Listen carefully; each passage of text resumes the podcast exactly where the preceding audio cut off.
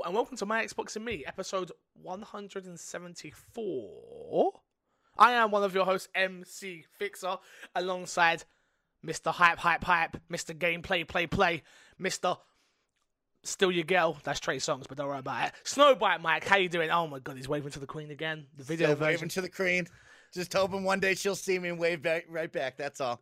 I'm doing good. It's a beautiful day. We're expecting another three to six feet of snow starting last night into Thursday. So snowpocalypse is not quite done. Febu buried is still the hashtag we're using out here, and uh, everything else is going well. Fix getting a lot of gaming time in. Yesterday I had off work due to high winds. Nice. I expect I will not work until Saturday now, which will be super sweet for me and my gaming expertise. Gameplay, play, play, as you would say. Um, good. I'm glad you're doing well. I'm glad you're staying safe. That's the most important thing, dude. I don't know how you do it. Like snow, winds. Can you not just move to California? Is like, ain't it always sunny there? Is that not the plan? like, like no way. I'm not feeling that one bit, bro. Not feeling that one bit. Um, guys, this is my Xbox and me, our weekly Xbox podcast. Uh, remember, you can get early on patreon.com slash mcfixer. Go subscribe to the YouTube channels, youtube.com slash mcfixer. That is my channel. And youtube.com slash snowbike mike.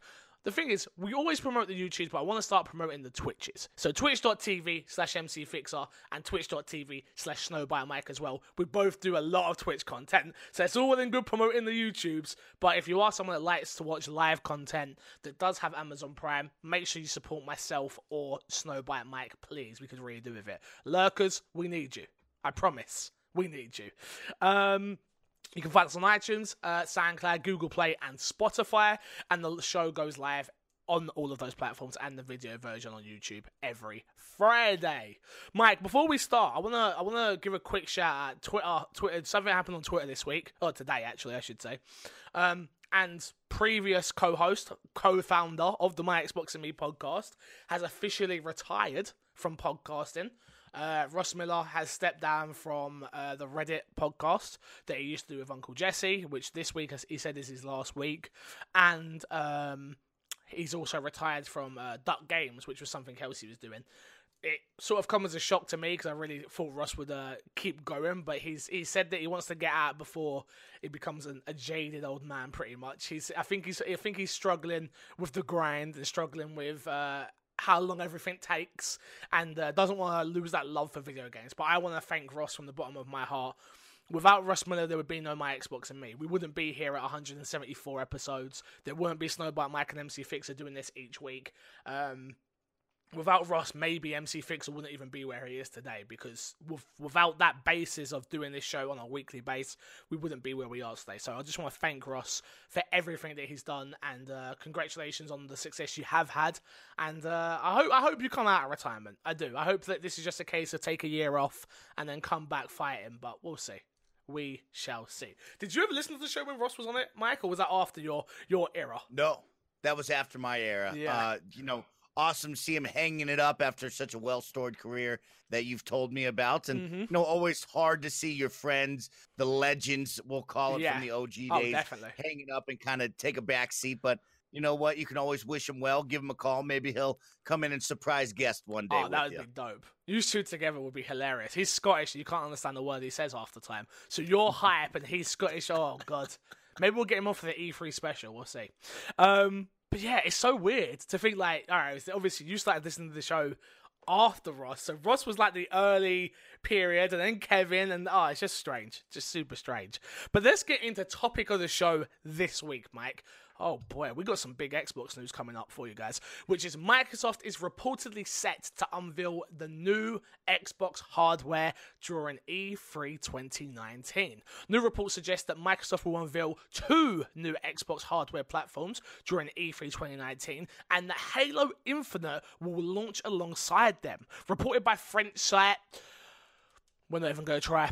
Uh, translated uh, via Google Translate, uh, the Project Scarlett family of next gen Xbox hardware will allegedly be revealed at E3 2019 and are scheduled to launch by the end of 2020. The site claims that rumors that Scarlett consists of two platforms, a weaker Lockhart console and a more powerful Anaconda console, which is what we've spoken about previously, are also true, with these allegedly uh, announced alongside the rumor about Nintendo and Microsoft, which we'll talk about later in the show.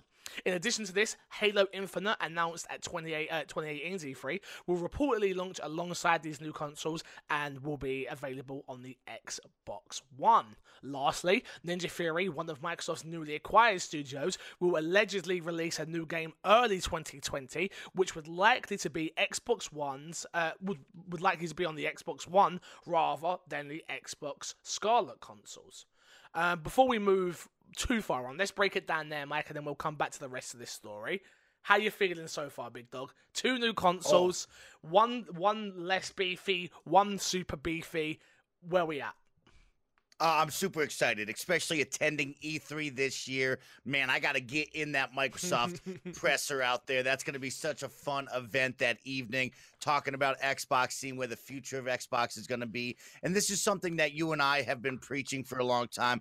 I told you with Sony backing out, I think Microsoft really needs to own the stage, control the narrative. And what better than coming out showing the hardwares, talking about some of the specs, taking that E3 where it's all about specs, it's all about discussing the hardware. And then next year, when Sony returns and they want to talk about PS5, well, guess what? We're already showing games for the next generation of Xbox. It's coming out this fall. There's no need to delay, there's no need to talk about it anymore. So I think getting this early year anticipation in and out and having that conversation is going to be great. We know that these two versions of the Xbox is now the new model for Xbox. We'll see if Sony takes this as well. Mm. You know, what is Anaconda? What is Lockhart? Will it be a streaming only box? Will it be no disk drive in it so you can only download or stream games? Yep. That's going to be very exciting. How far can you push this? The Xbox One X is already the most powerful console on the planet. How much further in power can you take this with us, you know? I don't know what you would really call it, but the casual audience, yeah. how do they truly see that jump in generation when we're really getting there already with the PS4 Pro, the Xbox One X? These games already look incredible. How do we make that next jump when that kind of next generation of graphics and hardware isn't truly there quite yet? So, very exciting stuff. I'm super excited about just the hardware level of it. And I think this summer it's going to be great for Microsoft and Xbox fans all around. Yeah, I, I totally agree with you. The one thing I'd say is Halo Infinite. Again, I'm not the biggest Halo guy, as you mo- most of you know, but the fact that that could be a launch title for these consoles is going to be huge. Uh, we know that Halo lately um, hasn't been the I'd say all Xbox exclusive, so the big ones, the Halos, the Gears of Wars, um, except for Forza, because that sells like crazy still. Um, those big titles, which used to move consoles, haven't been. we we know that with the Xbox One, it's in second place for good reason. Marketing was poor at the start. With them coming out with Halo Infinite as their their big tentpole title, and if they show that off with gameplay alongside these two new consoles at E3, they are going to control the messaging so well. Um, with no competition, really. The other thing, obviously, we're going to talk about it a little bit later, but I want to allude to it here, which is obviously the partnerships they're, they're, that are rumored to be going around with Nintendo. Instead of it being a competition between Nintendo and uh, Xbox at E3, it could really be the joining of the hands for them. So it won't be like, oh, Xbox is competing against Nintendo and um, Bethesda, and do you know what I mean? For the conference, it's more like, no, we're collaborating with everybody, and you're going to see our logos at everything. Imagine that. Like at E3 2019, you will see the Xbox logo uh, on every single show, and Sony can't say the same. That'd be. Oh, I think that's. I think well. that's huge. Sorry, go on. Yeah, exactly. Very exciting stuff. I mean, this partnership or this, you know, whatever this is going to be with Nintendo that we're going to see at mm. GDC. You know, this is all rumors, this is all speculation, yes. but it is clear as day something's about to happen here with a partnership, whether it be Xbox Game Pass playable on Nintendo consoles. We're not quite sure. But like you said, Fix, this is going to be big after such a great narrative of play anywhere with Xbox when you can play all of your Xbox One titles on your computer, right? Microsoft yep. and Microsoft, you can buy those games, you can play them on either console which is really awesome, making a larger ecosystem. Mm-hmm. And now to have this partnership with Nintendo, or so to speak, maybe this partnership, yeah. it's going to be really exciting to see what that truly looks like. Is Game Pass really going to be available on Nintendo Switch? Can my Nintendo Switch really run some of these games, or will it be a maybe a toned down library? That's going to be awesome because they're bridging the gap for gamers.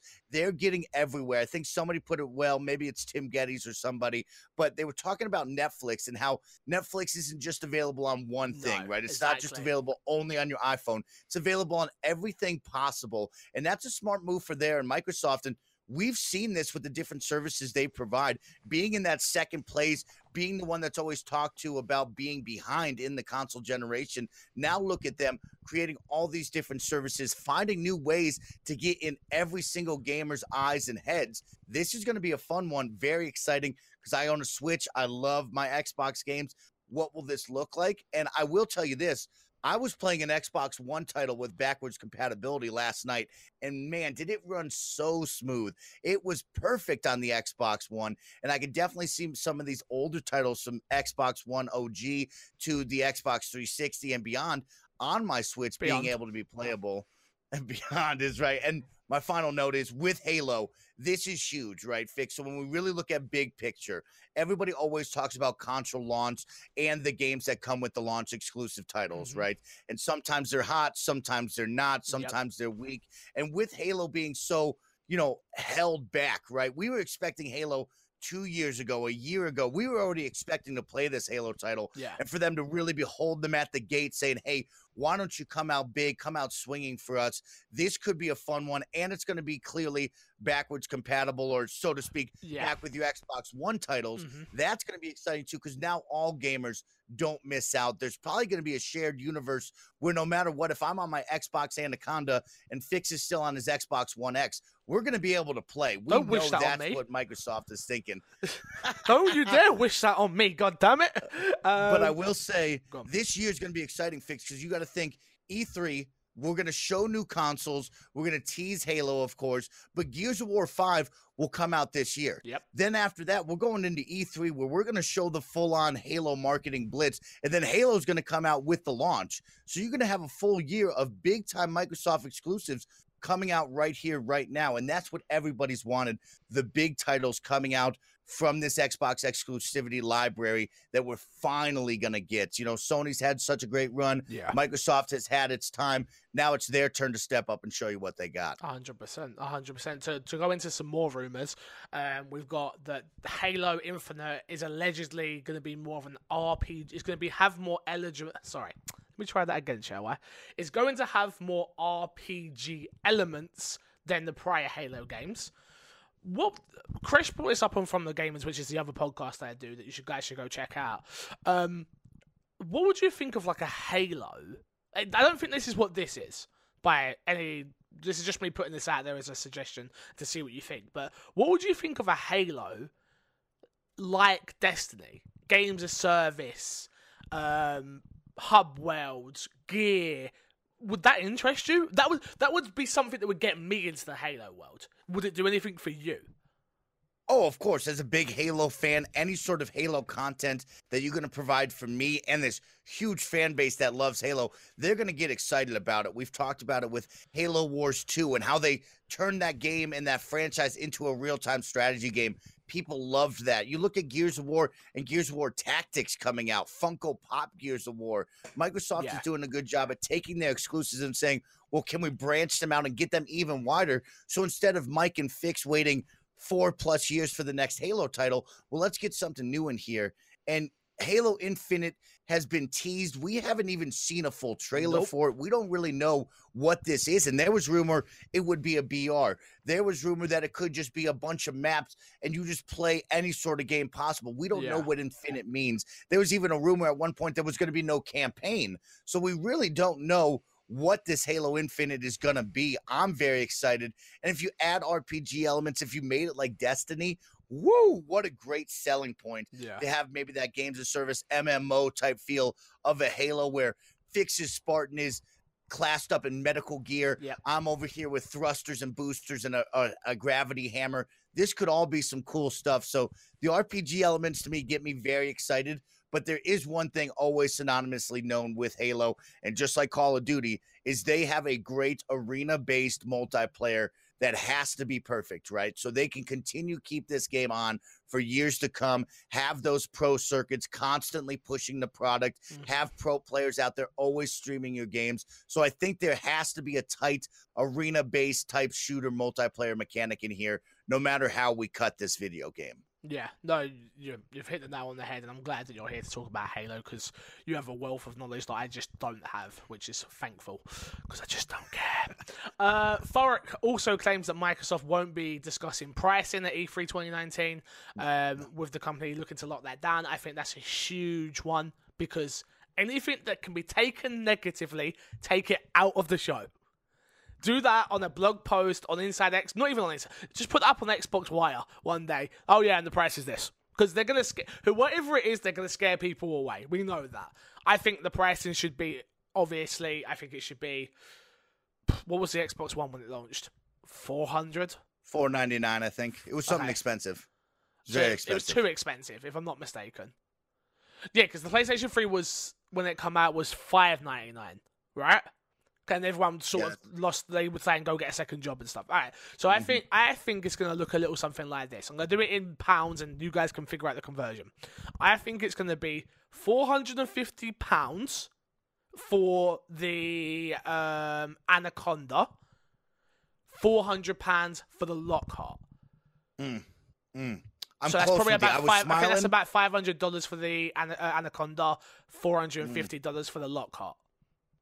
I was digging you for a minute there. I'm thinking 450, which with tax will be 500 for the Anaconda. I bet you the lighter model 350 turns out the 400 with tax for the lighter Lockhart model. Yeah. I like that, but I, I don't think that $50 price point isn't large enough to make you Okay. jump because at $50 you would say I'm going to go for the bigger one and maybe Well, that's the would. tactic is it's so close that you would do that. I mean for the casual gamers So- even as well. So it's got to be a bigger price point. It's got to be at least a hundred for you as like a father of two or mother of five. You would be saying, "Man, a hun- I'm saving a hundred dollars. I have to get this cheaper version. ya. Fifty dollars is too close for me." So let me quickly go into the rumor specs of what these consoles are, real quick. Again, this is all rumor and speculation. I know nothing inside, nor does Mike. Uh, this has all been reported on by Thorok, uh, which you can go check out their website to get all this information. The Xbox Lockhart uh, is going to have a custom CPU, uh, eight cores, Z- minus no, it's 16 thread Z2. Uh, it's going to have a custom NAVI 4 plus teraflops GPU. It's going to have 12 gigabytes of RAM GDDR6. And it's going to have a stock age of a SSD 1 NVMe 1 gigabyte. Um, okay, cool. I don't really know what any of this stuff means, but I'm going to read it anyway. Xbox Anaconda, on the other hand, is uh, going to have a custom 8 core CPU, um, 16 thread Zen 2 with a custom GPU, um, NAVI 12 plus 12, uh, teraflops, with a 16 gigabytes of GDDR6, uh, with a stock age of SSD 1, uh, 1 gigabyte. I don't know what it means. I'm going to be honest with you. I'm not into tech like that. Does it work? Yes. Thank you. Lego. That's why I buy consoles. Uh, but for you nerds out there that can tell me what it means, my Xbox and me podcast at gmail.com. Email in, please, so me and Mike can understand. Mike, you're not, you don't know any of this stuff, right? Oh no, I was just gonna yell, "Give me those terafloppies, baby! Show me the teraflops! Show me the teraflops!" Yeah, I, I don't. Uh, I, I, can't tell you if there's a decent price difference there or anything. I just don't know. No, very exciting stuff. I think truly the narrative that everybody's looking for is this possible streaming only, no disk drive type video game box that we're going to see here in the coming future. We always discuss internets and stuff, but truly having that cheaper model that has no disk drive and you say you can download games or you can have streaming services with our cloud-based service this is how the cheaper model is going to go i think is really going to wow people especially you're looking at somebody right here on the podcast who only digitally downloads games. I do not buy anything on disc anymore. Yeah. I can't tell you the last time I bought a game on disc. It's been so long in the in the past, but I'm excited for a console like that. The unfortunate part is I'm a bleed green Xbox fan, Yeah. so no matter what, I'm going to buy the highest model because that's what I want. Hmm. But in the future when I get that second console for my household, guess what it's going to be? It's going to be that streaming only, no, you know, disc drive box that I want at a cheaper markup Yep. or cheaper price point. No, hundred percent. You've hit the nail on the head there, my friend. You really, really have. Um, yeah, I'd love to hear people's thoughts, concerns, uh, questions on the matter of the new Xbox. Should they unveil it at uh, E3 2019? Do you care? Are you buying it? Are you still happy with your Xbox One X? Uh, we were doing the math yesterday on from the gamers, and we are saying the Xbox One X then would be around four years old um, which I think is I think it's a conversation we've had, Mike, where we're like, we are not finished with our exes. No. I think at four years, that's a pretty good time uh, to be like, okay, time to time to upgrade. I feel like that's pretty fair as well. I don't feel I'm very lucky that I didn't buy mine, but um, and the community did, but I feel like that's a fair amount of time, right? That you would have got played out of it.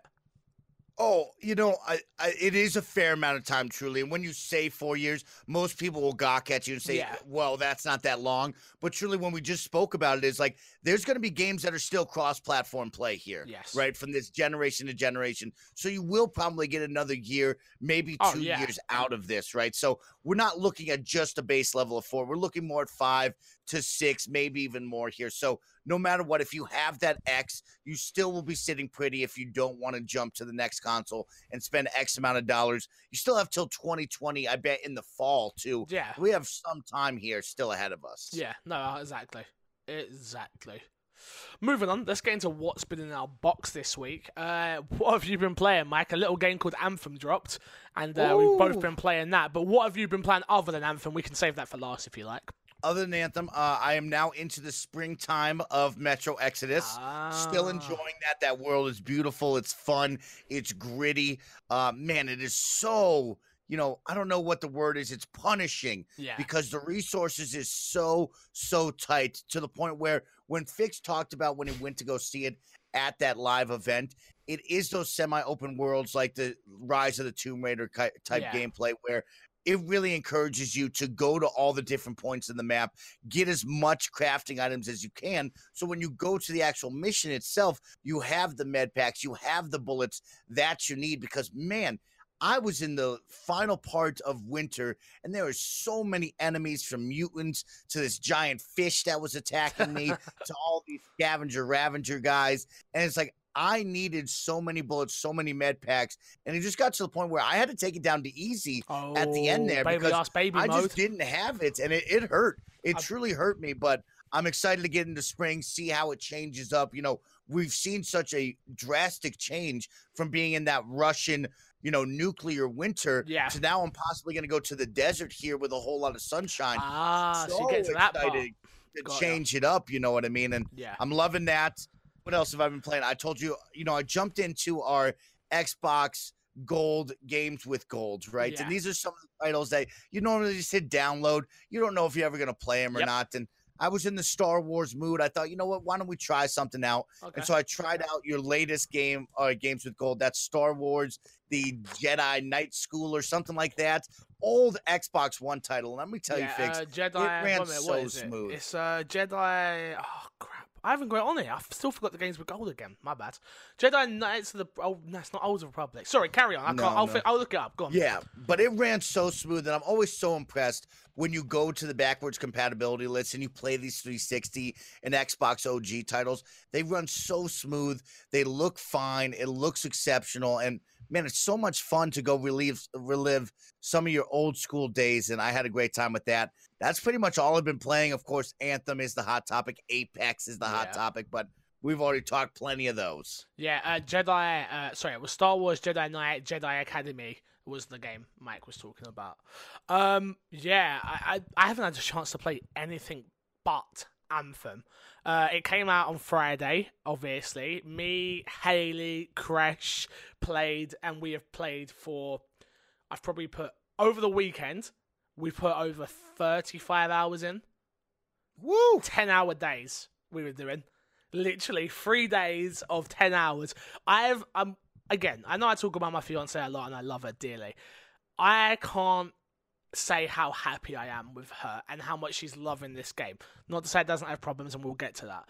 But um, watching her play and the way she talks about this game, and she actually knows what she's talking about, it makes me so proud. Honestly, like Haley is such a casual gamer. Like she'll play some games, and so if it doesn't interest her, she's out. She's jumped out. She's done being Iron Man in this game, she loves it. She's playing it on hard with us. She's not bad at the game. Usually we just give Haley the medic and like, yo, you pick us up. That's your job. No, no, no. She holds her own.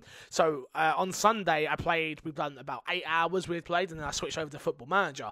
And then she looked at me and she's like, do you mind if I keep playing? And I was like, no, please, by all means, carry on. So her, Crash, and Uncle uh, Firestorm in my chat were playing together while I was playing Football Manager, and I was looking at her, and she got her first um, orange weapon, and she's just going crazy, and she's excited, and oh, dude, it just it warms my heart how much fun she's having. But let's get to the game. Let's start critiquing and uh, giving some feedback on the game.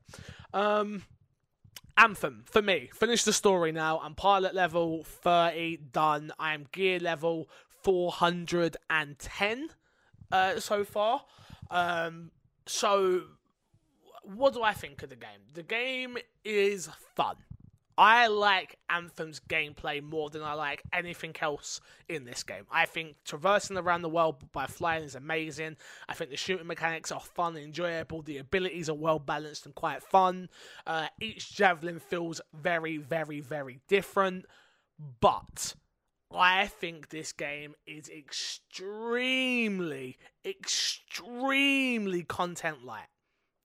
Like, it's mm. content light in world events, it's content light in its mission types, it's content light in its story. I don't think its story is what some people have come to expect from a Bioware story. I've never been a Bioware fanboy like that. Uh, Amph- uh, not Anthem, sorry. Mass Effect has never done it for me, and nor did Dragon Age, just because I'm just not into those type of worlds. But I was kind of excited for Anthem. I didn't get my hopes up too much, but I was like, oh, this could be really good. From a world building experience, I think it's really good. Like, it has some great characters, and you go talk to them, and you start getting a feel for who they are.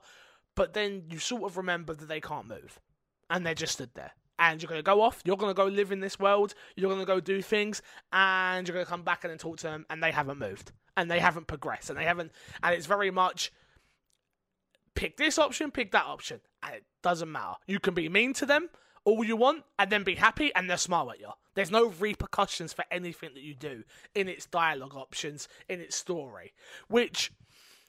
I think, and I said this last week, that if you're gonna do that, just take the option away just give me a well crafted story then.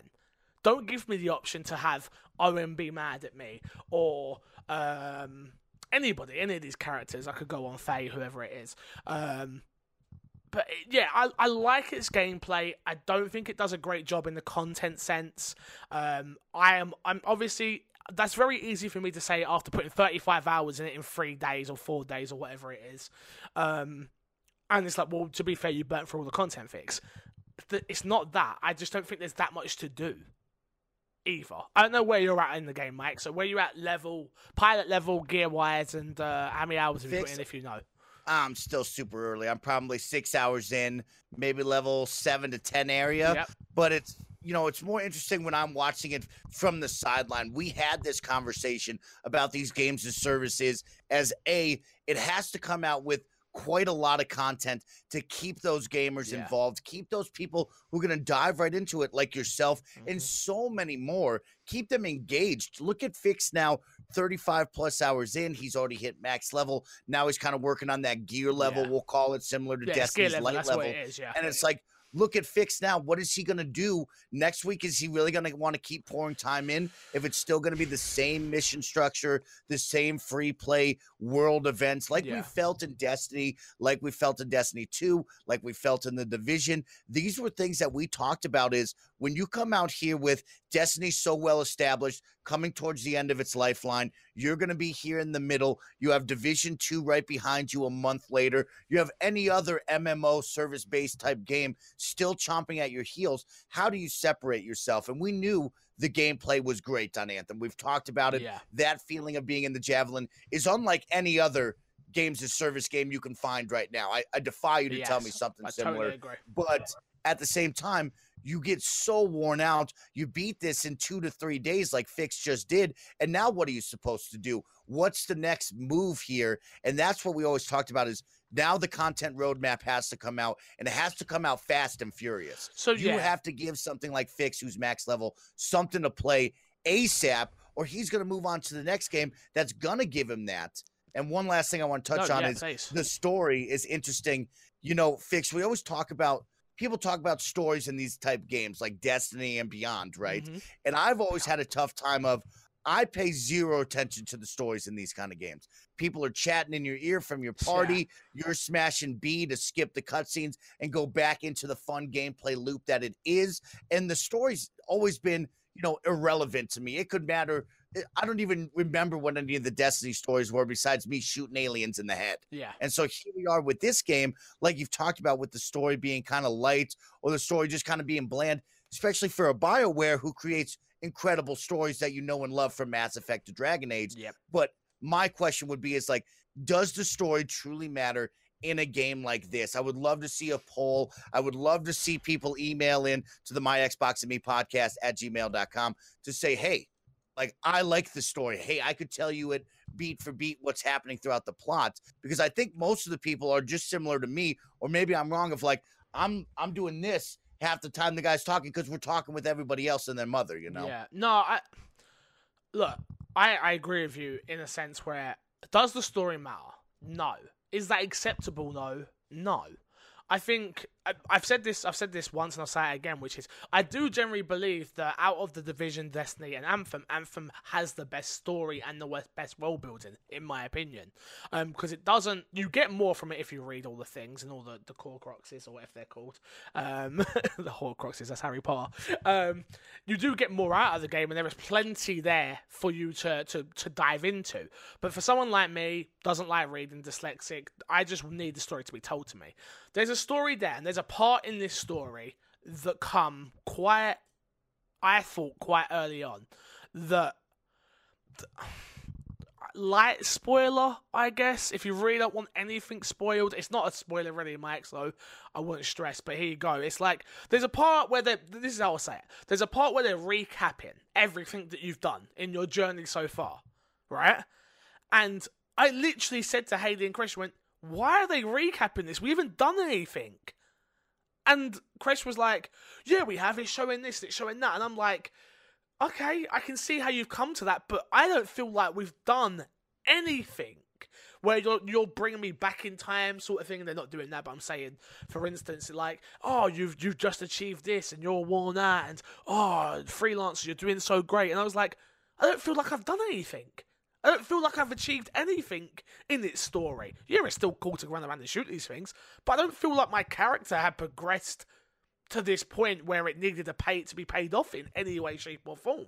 There's also a part in this game that I hate, absolutely hate, um, which some people think is not a big deal, but I do think it's quite a big deal because it stops you in your tracks. So you're progressing fine, you're going through the story, you're doing what you love, ba ba ba ba ba ba ba ba ba, and then what happens, Mike? They give you this trials thing where you have to do you have to find do five uh, world events. You have to do twenty five chess. I'm using these numbers as instances. These are the cases, but I don't remember the numbers. Um, you have to do six multi. I think it's three multi kills, four combo kills. The game's trying to teach you, but don't don't do it in a way of in restricting me from content. Do it in a way where you make it fun, but they don't. It's not fun. It's restrictive, and it's very frustrating. If I'm honest with you, we still I could carry on talking about this, Mike, where the game has got bad load times on the Xbox One X. Uh, I've had my game crash multiple times. I've there is just there's so much more to be said on this, and I'm sure we will keep talking about it because I will keep playing it. Um, because again, because I love because I love the gameplay, dude. The fact that I am. I went to a meeting yesterday for, for for business and for work and stuff, and I was sat there going, "Oh, I want to play Anthem right now. Oh, I want to play Anthem. Oh, I want to get my my gear level up. Oh, I want to be onto the Grandmaster three already. I'm at Grandmaster one." And pl- obviously plus 400 power level now, and I'm like, yeah, I want more, I want more. But why? Why do I want more? What what is it I'm gearing up for? There's no raid. There's no raid at the end of this. So I'm not gearing up and gearing up to do a raid because there's no raid coming. There's a raid coming in months' time. What? So am I meant to just sit here and rub my hands together? We are going to get into Anthem's 90 day um, post launch content, but I still think it's light. I do. I really, really do. But we'll get there. We'll get there. Um, anything else to add, Mike, before we move on to Patreon producer?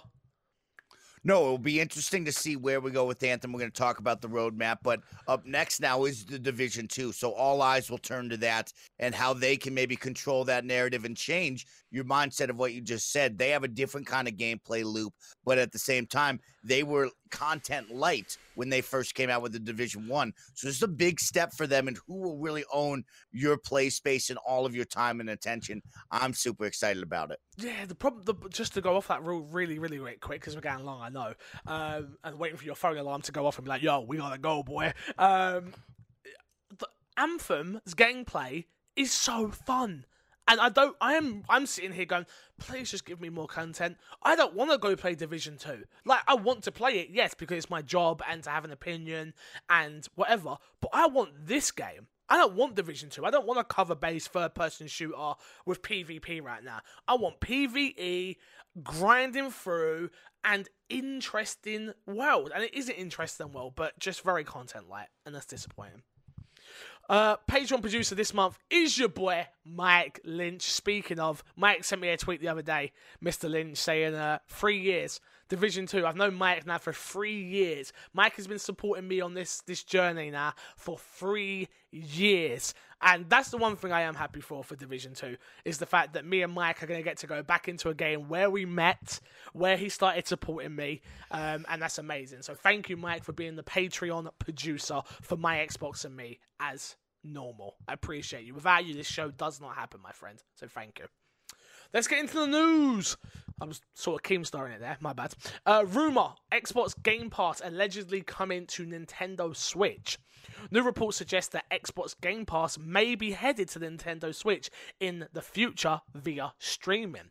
Via Game Informer, uh, Direct Feed Games, and quote outlet has a strong uh, track record for rumors, especially centering around Nintendo end quote, claims that Microsoft is preparing to publish ports of its games on the Nintendo Switch, alongside allowing Nintendo Switch owners to stream Xbox Game Pass titles via its Project xCloud service. Uh, this would be this wouldn't be the first time uh, a Microsoft-owned developers have had their games on the rival Switch, uh, as such games as Minecraft and the upcoming Hellblade uh, is on the on the system, or will find their way to Nintendo systems very very soon. The report by Direct Feed uh, specifically mentions Ori and the Blind Forest as one of the titles potentially headed to Nintendo Switch, and if so, may indicate that its sequel, Ori and the Will of the Wisps, may make its way to the Switch as well, uh, as arriving on Xbox Game Pass later this year. Uh, game sources, uh, sorry, Game Informer's sources have indicated that this announcement could come as soon as this year. Mike, this blows everything open, my friend, because this is the way I look at it. Like I was saying, alluding to at the start of the show, Xbox are going to come out with new hardware, which is going to get people excited. They're going to show new games. I've got a feeling from the I've got, I've got a feeling in my stomach that we're going to get Playgrounds reboot of Fable as a launch title, and we're going to get Halo Infinite as a launch title with along with a Forza game. So three big games. Along with this, this or E3 we're going to get announced. Along with the announcement that Nintendo and Xbox uh, are now partnering, and Xbox Game Pass is coming to the Nintendo Switch, which is humongous. This could be a huge E3 with this news, right? uh, the roadmap is taking us to the glory land here for E3 is right fix. This GDC is going to happen in early March to middle March, I believe. So right around the corner from us. And that is going to be the panel where they discuss kind of this partnership and what that's going to look like. And then you can imagine after this discussion, they're going to go and figure out how they can make the best marketing blitz, how they can make a wow factor presentation for E3. As you can imagine it, it's going to be the lights are going to be dimmed down. The Xbox screen is going to splash across the screen. And then a bright, vibrant Nintendo Switch Red is going to pop up, and people are going to lose their minds, yep. MC Fixer. And it's totally true. I think, you know, when I just spoke about it earlier, it was like, it's hard to believe that X titles would really come to the Switch and be able to be streamed and or played that well on the Switch. But when you bring up Ori and the Blind Forest and you bring up other games similar to those titles, you're like, okay, you're right. The the Switch can run those and could probably run Hellblade and a little bit further on. My concern is is the internet of the Switch. That service with the latency isn't quite there with the Nintendo online service. You have to go out and buy an extra adapter for the online to really be smooth enough and feel good enough. So it'll be interesting to see how this streaming service works. Is it smooth enough to run these type of games? But we do have a long roadmap ahead. This isn't going to be tomorrow. This isn't going to be in early June. This is going to be an E3 announcement into maybe a holiday situation. So we have a lot of time for them to build up the infrastructure, make sure this partnership is perfect because this is what the gamers want and I'm truly excited for it. Oh, the gamers definitely want it, dude. I'm I this is what I've dreamed of because I've always wanted Xbox to make a handheld because I'm yep. especially I was so jealous of the VR and obviously Greg beating that drum. I used to be like, oh my god, I can earn, I can burn achievements on on uh, on the go type situation. Now I don't even care about achievements as much. It's just now I can just game on the go. I mean, poo and play Gears of War. Yes, please. Like that got a bit graphic. I'm sorry. You know. I'm sorry. But no, seriously, of like be in bed, play Switch, watch TV, and play uh, Gears of War or any of these great games. Uh, if I could play Anthem streamed through and grind out my dailies while watching TV and like just the the Switch for me right now, my Switch doesn't get used that often. If it isn't a Nintendo exclusive game that I enjoy, it doesn't really get used. So if this gives me another reason to use it and it works, more power to it and I can't wait personally. Totally. Very exciting stuff. And we're going to see a lot more of this coming up with GDC into E3. You can get ready. This is really going to happen. This these rumors are too hot to not probably happen here. I hope. I hope so. I hope you're right. Uh, next up, Anthem's physical sales half of Mass Effect Andromeda's. Anthem topped the UK uh, box game sales chart during the first week of releases, but with half of the physical sales of BioWare's previous game, Mass Effect Andromeda. Without digital sales, though, EA's Origin service on PC or without digital sales on PlayStation or Xbox, it's difficult to draw a line and exact comparisons. The number I saw floating around was for 45,000 units sold boxed in the UK, which is awful. Um, but the ch- sales charts go like this: Anthem at number one, Far Cry 2, New Dawn at number two, FIFA 19 at number three, uh, Rootin Putin Cowboy Fruit in 2 at number 4, uh, Metro Exodus at number 5, Forza Horizon 4 at number 6, uh, New Super Mario Bros. U Deluxe at number 7, Mario Kart 8 Deluxe at number 8, Call of Duty Black Ops 4 at number 9, um, and Super Smash Bros. Ultimate at number 10. Mike, Resident Evil's not there. not even on there what's happening there. Not crack you know, that, so suck it. Um, um, what do you make of this? Anthem selling half of Andromeda box boxed. You know, it's very interesting. There's a couple of points here that we have to look at and really think about. So, the positive thing for Anthem and Anthem fans and BioWare, no matter what, is is this is going to be a games as service game. This is going to last for a long time. So sales will dip, they'll increase, they'll go up and down, but they're going to continue to sell this game for quite some time when we know that the content roadmap will dictate more players coming in, yep. people getting excited once they hear MC Fixer says, "Oh, there's so much content." Yep three months, six months, a year from now, people are going to still buy this game. So that's the positive. On the flip side, what I would like to look at is like how many people maybe took advantage of that EA All Access like I did, where they Yeah. got 10 hours for free? Maybe they're still diving into the 10 hours. We're still early. Casual game players can't put in 35 hours like like MC Fixer. so maybe they're still using their 10 hours. Maybe they said, Hey, I abused my 10 hours. This game is still content light, like Fix said. It's not ready for me to fully purchase until I see the roadmap or until I see something else come out. So I'd love to see those numbers of like what how many people took advantage of that 10 hours? How many people are still in their 10 hours? Yeah. how many sales led from that 10 hours? These are all great questions and these are all interesting things but i think the positive for anthem no matter what is the gameplay is awesome and it's exciting. People are talking about it. They do like it. They believe in the world. They believe in what's going on here at bioware. So the sales will increase decrease they're going to continue to sell no matter what later on so i'm not truly worried but hearing that splash title you're like oh Oh, gosh that's ugly and that's not good because people hated Mass Effect Andromeda. People jumped away from that immediately. And that's definitely not what I want as a BioWare executive or an EA guy of like, I don't want that title being spread around because now people are going to be like, well, if it's selling worse than Mass Effect Andromeda, I'm not buying that game. No, and that's not what you want. Exactly. Shame. Overkill's The Walking Dead has not been cancelled for PS4 and Xbox One. We don't care about Xbox One, suck it PS4. Despite rumours suggesting the console version of the Overkill's The Walking Dead had been cancelled, one of the game's publishers has gone on record saying it's simply been postponed. Confirmed by publisher 505 Games on Twitter, the company states quote, we just wanted to clear the position on the Overkill's The Walking Dead on consoles and confirm that the game has not been cancelled, uh, prefer, uh, prefer, sorry, purely postponed whilst development is ongoing. We will share further news as soon as possible. This game's in development hell on console, dude, and it didn't do that great on PC. Would you not have just cancelled it? Does anybody even care anymore?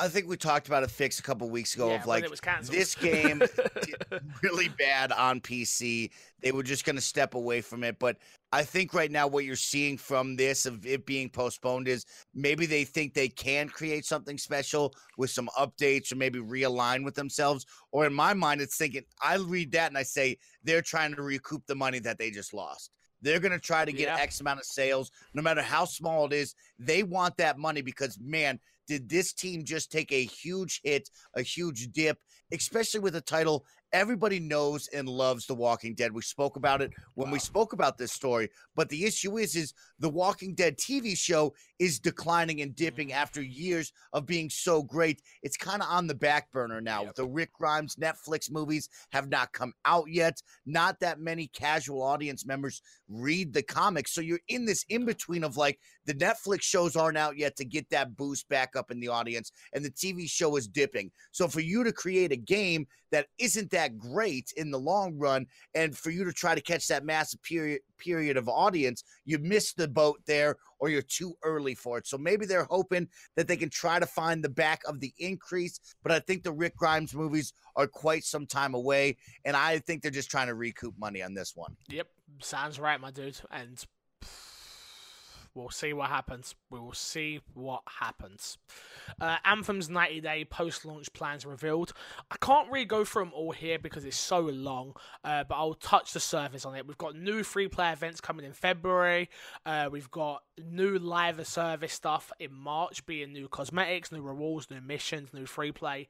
Um, and more new free plays. They've got names on it if you want to go check out on uh, BioWare's and Anthem's uh, updates. You can. Uh, in April, you've got expanded progression mastery system, uh, rewards to new items, and more missions, legendary missions coming soon. They're called Phase 2. And new Stronghold is also coming in uh, April.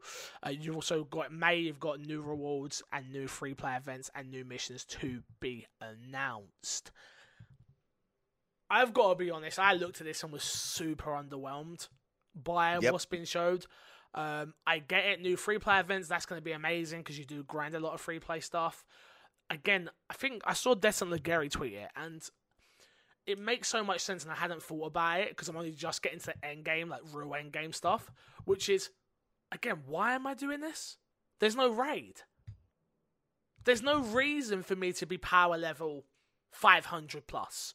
There's no reason for me to be 600 plus because I'm. I, oh, don't get me wrong. I can do um, Grandmaster Three, where the loot drops are better. But why? Why do I want to get there? If there's no big, big thing that's like this is the reason why you want to do this, then why am I doing it?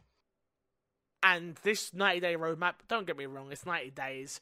Um, it's a couple of months. It's it's it's not bad. I'm not gonna sit here and act like it's bad because it's not. Like weekly stronghold challenges, the leaderboards, that's cool. Um, but there's just not that much here. And I'm a bit worried. I'm a bit worried, Mike. I agree with you, Fix. I'm a little underwhelmed at that, but of course, you know, a lot of this people will get excited about. On the flip side, I continue to push that narrative of like what the what will the Division Two look like? Three months from now, what will Anthem be saying? Will they have a DLC that we need to go purchase? No, that's free. Will they, they say, already hey, said we're going to add some more stuff? Yeah, I'm, I'm just mean like, you know, what is going to be their storyline here? We know it could be free, but is there something larger that they might have in their back pocket? How are they going to get you excited for this three months later now? Yeah. Like you're saying right now, none of this gets you truly excited, no. gets you pumped up. So three months from now, they better have something really awe-inspiring or wowing because now we're hitting the summer where game titles E3 is going to be pushing things, and your game is going to continue to get buried behind a lot of news. Yep. And this is a big moment for them. They got to be ready for this. hmm You're not wrong. You're not wrong. I'm the only thing I'm sort of hoping is that new legendary mission, the phase two one, phase one, phase two. Maybe that could be cool and hard, and you need a full squad. You've got to figure things out. Because again, that that is in the game. It's just so light. It's so light. It's like oh, frustrating. Just super frustrating.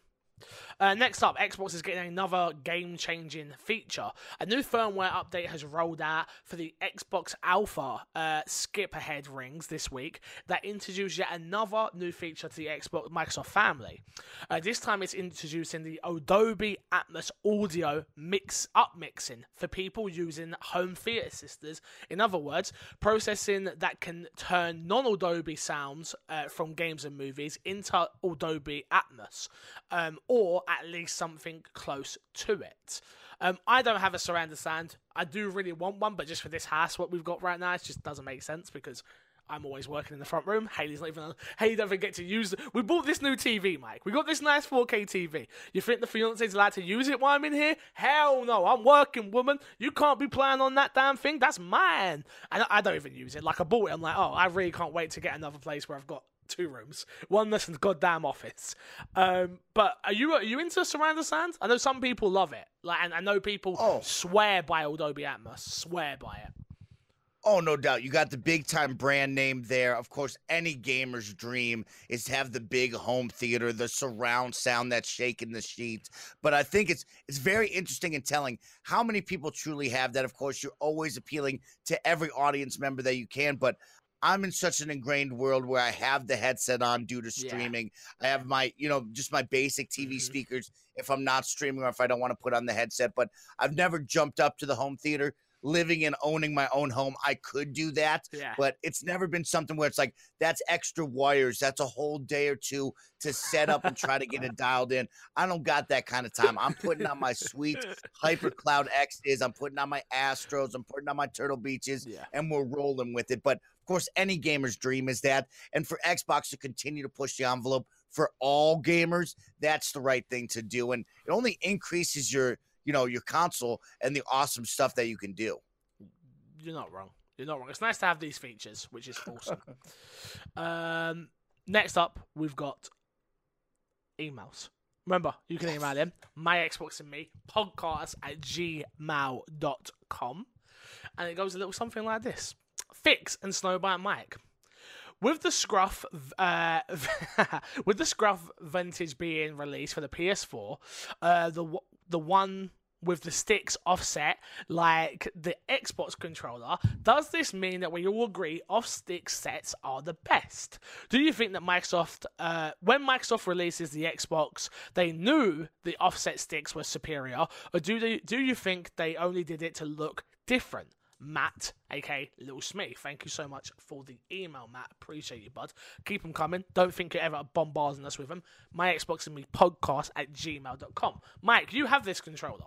In your hands. I have this controller. I bought this controller. It is a, an extreme premium markup here, folks. So I will tell you, this is a two hundred dollar controller. Oh my goodness! This is more money me. than the Xbox One Elite controller. So this is going to get you pretty set back. Now, Lil Smitty asked a great question. Did they do it because it is truly the best feel for gamers? Did they do it just to be different? And now, Lil Smitty, of course, me and Fix are not with the Microsoft team back in 2004 when they first created all of this stuff. No. You know what I mean? To be able to look you dead in the eye and be like, this is why they did the offset and PlayStation 1 had, you know, the, the Yeah. inline dialogue ones. I, I honestly don't know. I know for me, my preferred gaming is the offset sticks. That's why I bought this controller because I can't play on PlayStation 4 and not feel uncomfortable with that controller. It doesn't feel right to me. And so the offset sticks do feel good to me. I believe that it is the more, you know, the better handling controller, but it's all personal preference. Even Fix will tell you that it's always whatever you prefer. But if I'm willing to go out and pay $200 for this Scuff Vantage controller, you know that it is very important to me. And I swear by the offset sticks. That's because you're crazy. Um, do I think Microsoft released it to look? I think I, I definitely think to look different was one of the key things. Um, I don't think they knew what impact they were having on the industry when they did it. Um, and I'm pretty sure Sony wishes they did it because it is, in my opinion, it is way more comfortable uh, to play with the offset sticks than it is to play with them side by side. It's more uncomfortable for me and my old man hands. Um, but I don't know. I don't know. I, I do think that Microsoft probably were like, well, we don't want our controller to look like theirs. That's like Nintendo's never do. But we don't want our controller to look like our competitors. Um, so what are we gonna do? We come out with the Dookie. The Dookie was a was just- huge, a huge Fix. thing, a huge thing, which was like Jesus crumbs. Um, that's amazing. Did you ever buy the uh, Xbox One Dookie? Yes, I have the Xbox One I Duke want one of controller. those so bad. I wish it was close enough for me to grab, but No, I was just cool. gonna say, like Fix says, like you got to think Xbox, the OG, when it came out with the Duke controller, we had so many weird controllers from the PS1 controller, the N64 controller Yep. with three different hand grips that you didn't even know which one to use. then they came out with a GameCube, GameCube. controller with buttons you've never seen before in your life and a yellow stick that almost did nothing at all. And so it's one of those things that I they might have been different. They might have known this was the best feel, but you got to think back in the day. This came out with a Duke controller that Yeah. most people couldn't even get their hands on. It was so big. Yeah, well, you got to think in in uh, I'm pretty sure it's Japan. They come up with the the S version. I think it was called. I think it was called the S. Oh, I can't tell you how many The off the, s- the, yeah. the small the like, and the smaller Duke, and that controller is one of the best. I had. That So was- many. That the Mad Catz one. Mad Catz used to be the one. You for- know what I'm talking about. I had so many Mad Catz controllers. It was ridiculous. Sold. Yeah, no, I so but yeah, I do think it, I prefer it that way, and I do think it just came down to trying to look different personally. Yeah. Next email. Thank you again, Matt. Famous Fix and Mike Hype. Wanted to uh, see your thoughts on how MMO games with service are changing. With the Division 2 and Anthem, I won't say they're MMOs. Um, with Division 2 and Anthem now releasing future content for free to keep to try and keep players together, do you see cosmetic transactions becoming more acceptable and used? Would you still invest in the gold edition of games? Division 2 Gold Editions allows one week early access to future DLC. Does that interest you? For me, I'm not interested in getting in early and paying more, but I would be more interested in picking up new clothes slash armor or online keys or boosts if I'm not paying for new content. Super excited for both of these games and look forward to hearing your thoughts. Paul, aka Tech. Tech Nine. Um, Paul for Tech. Thank you so much for the email. Appreciate you, bud. So, lot of questions here. A lot of questions here. Do I, do we think it's more uh, become more acceptable uh, microtransactions for cosmetics? Yes.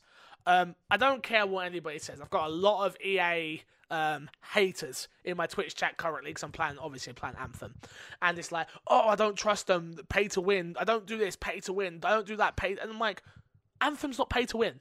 There's nothing in Anthem that's going to be pay to win.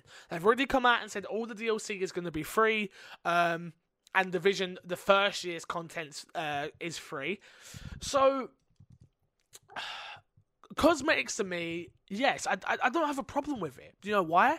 Because I have self I have self strength, and I know that even if I want this, I am not gonna buy it because I don't want to pay for it. That's literally what it comes down to. And I know that I've paid fifty pound for this game, and I will then decide whether I want to put more money in. There's nothing wrong with wanting to put more money in.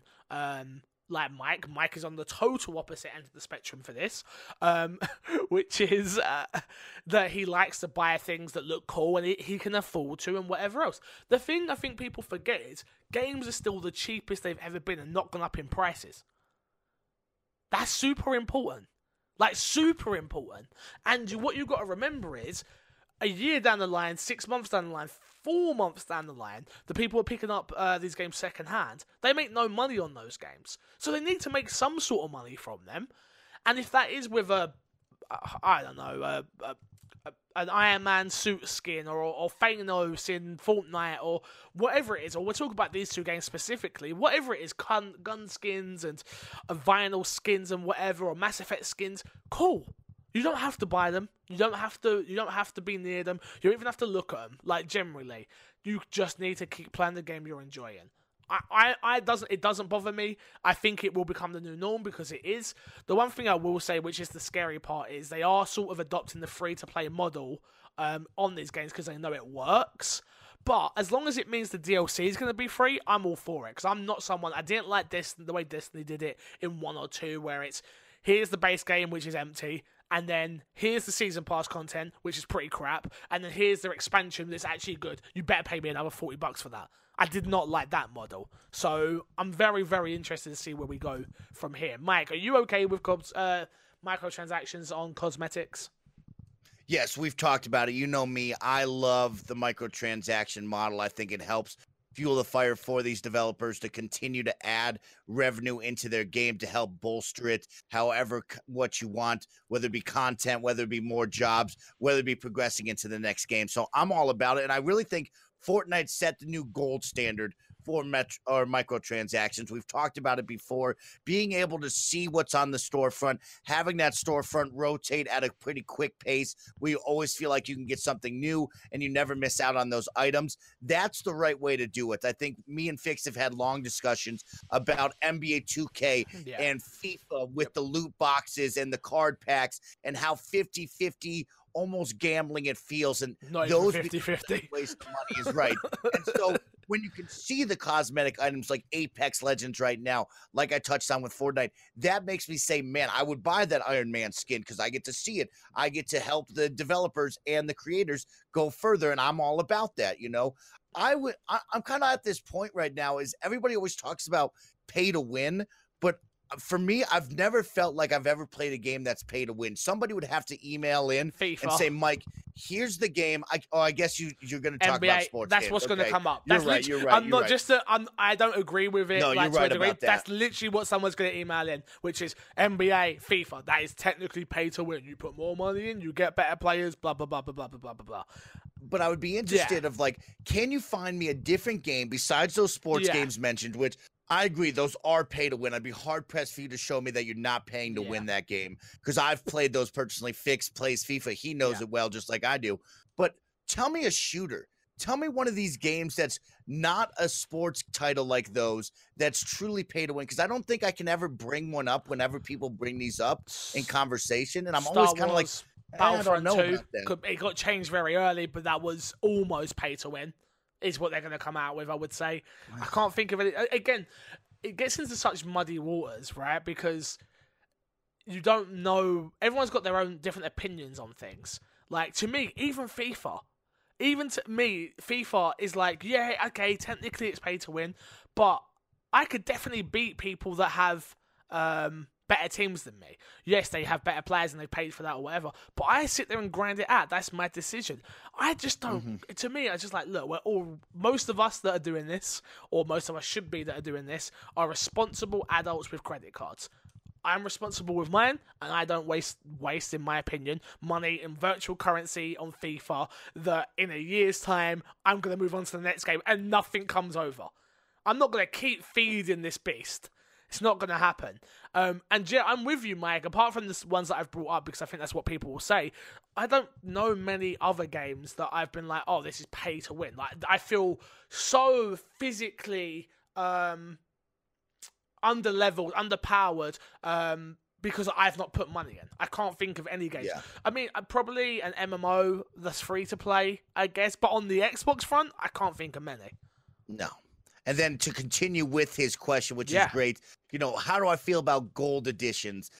I I'm having a tough time thinking the last time I bought a gold edition. So there's two ways of thought here. Like he puts in the one week early access, maybe eligible eligibility for future DLCs. You know, that comes up big with more of like an Assassin's Creed or a Tomb Raider Mhm. game where I'm thinking down the road, am I going to keep playing this? And I find myself now lately of like, I play that game, I beat that game, and sometimes it's tough for me to want to come back for that DLC unless the game is truly awe-inspiring and really gets me going. So I tend to avoid the gold packages now because I know six months from now it's going to be hard for me to come back to this game just because in the world that we live in, where me and Fix kind of have to stay up to date with the most recent games and talk about those, Yep. it's hard for me to want to shift back and do that. So I tend to avoid the gold editions now.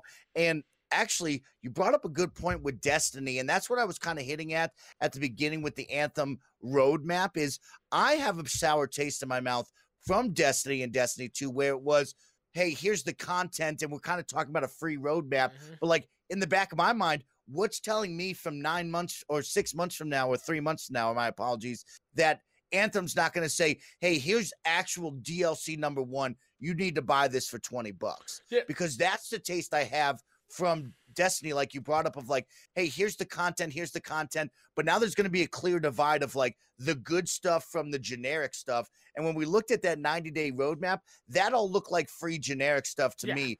There wasn't something where it's like, hey, this is the stuff that gets the gamers what they want. This is how we change the game. Those usually have a price tag tied to them. And so that's where I'm getting at with like Division and Anthem saying they're coming out with free content, but like, No, what's well, that moment where it's going to be big enough to do this, you know? Yeah, I mean, from from from my understandings, when it comes to Anthem, uh, they have already said that, that it's no paid um, DLC. They they come out and said that. Um, so from what I'm my understanding, I could be wrong. Please find quotes and send them in if not. Um, Anthem's content going forward, whether it be small or big, will be free. And the only way they're going to monetize the game outside of paying for what you paid for it is going to be um, from micro uh, from cosmetics, where the vision is totally different. Which is the vision they've said the first year's content is free, and then they'll see sort of thing. Which to me says we're going to get a bunch of a 90 day roadmap, uh, maybe even a year roadmap of little pieces of content, and then in a year's time, we're going to get a big expansion that we're expected to pay for. Which, again, I'm okay with that. That's fine. Um, but to get onto the topic of gold editions, I have never been a fan of gold editions. I'm not a fan of season passes. I just, I've. I think the reason I'm not a fan of either this stuff, any of this stuff, is number one because I've never had enough money to be able to pay for it myself. Um, I'm still very early on in my um, my career. Money doesn't come easy from what I do, um, being p- funded through Patreon um, and stuff like that. And I don't get these games always for free. Um, you guys know when I do because I'm very transparent about it. Um, so for me, I've always hated it. I remember Gears of War 4 did it, which was buy the gold edition, you get a week. I think it was the week early for a single pl- for a solo, not a single player, but uh, for a story heavy game, campaign game, and I begrudgingly paid about, I think I paid about eighty pounds for that game because I was doing my Xbox and me. And how can I not talk about Gears of War the same time as everybody else? Not everyone has that, and I, I admit that.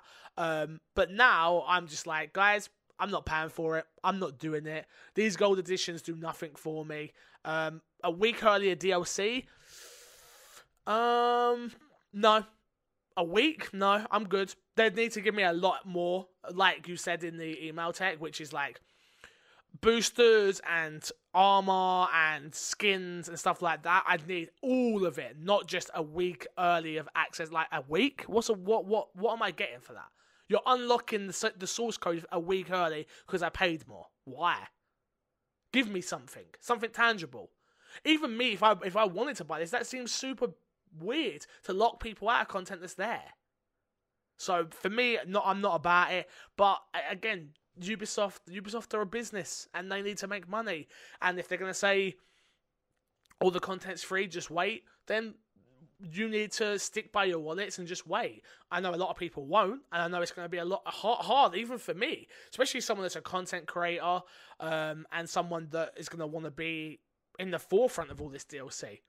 But we'll have to wait and see. Again, I'm very much someone if I get the, if I get a game given to me for review purposes or impression purposes or whatever it is, um, I then usually try and support that game financially because I didn't pay for it. So if I get Division Two, I probably will then upgrade to the season pass or whatever it is, just because I wouldn't have paid the full whack for the game. So, but that's just me. Mike, that is it. Let's plug, plug, plug, my friend, and get ourselves out of here. What have we got to plug this week, my friend? What is going on, everybody? It's your boy Snowbike Mike here to plug twitch.tv slash Snowbike Mike, where I stream to you live five nights a week. And what I really want to plug is our Sunday night Snowbike Mike tournament series. Oh my gosh, it's so much fun. Everybody comes from the community. We've played a lot of Smash Bros. We've played Halo. We've played Overwatch. And we just keep playing fun games. So please come on down, get involved, and play some games as a community together. And of course, show that you are the best and get those bragging rights. That's all I got to plug. Uh, cool. You should definitely do that. Like he said, twitch.tv slash snowbike mike. Go check him out. He's amazing. Uh, you can find me everywhere at MC Fixer. Um, patreon.com slash mcfixer that is what keeps the lights on. If you're someone listening to this show maybe you're new um, and you haven't listened to any of sh- my other stuff that i do i've been a content creator now for pff, about four years. I am currently full-time at it. I do not have any other source of income other than patreon. So if you're someone listening and you're like oh i want to support fixer but i'm not sure. I don't have a rich mum or dad. Trust me no one's supporting me apart from my fiance. So if you can consider doing that i would truly truly appreciate it from the bottom of my heart. Tweet it at me, and uh, I will retweet them and probably cry because that's what usually happens. I always get a, a big smiley face when it happens. Also, this Saturday I will be launching my merch store. Snowbike Mike has got his. I'm thinking this Saturday I'm going to be launching mine. So new t-shirts, my Xbox and me t-shirts will be for sale. Uh, you've got the I support MC Fixer t-shirt and then just the Fixer logo t-shirt that will all be for sale. Prices will be there. I'm going to be doing a full 12-hour stream promoting the merchandise. So please, please, please, please, please consider going to buy some. Um, and yeah, just a lot of good stuff coming soon for the show. I'm working on some interviews for this show. I want to talk to Mike about new segments and stuff like that. So yeah, I'm, I want to give Mike. It's coming. We've come a time now where Mike needs his own segment. Like it's not. It's not all about me. It's not about that. I don't mind keep doing the news and stuff like that. But we need to get a Snowbike Mike hype moment section or something like that on this show. So the format I'm hoping to change real, real soon. Until then, I will love you, leave you, and see you all later. Goodbye.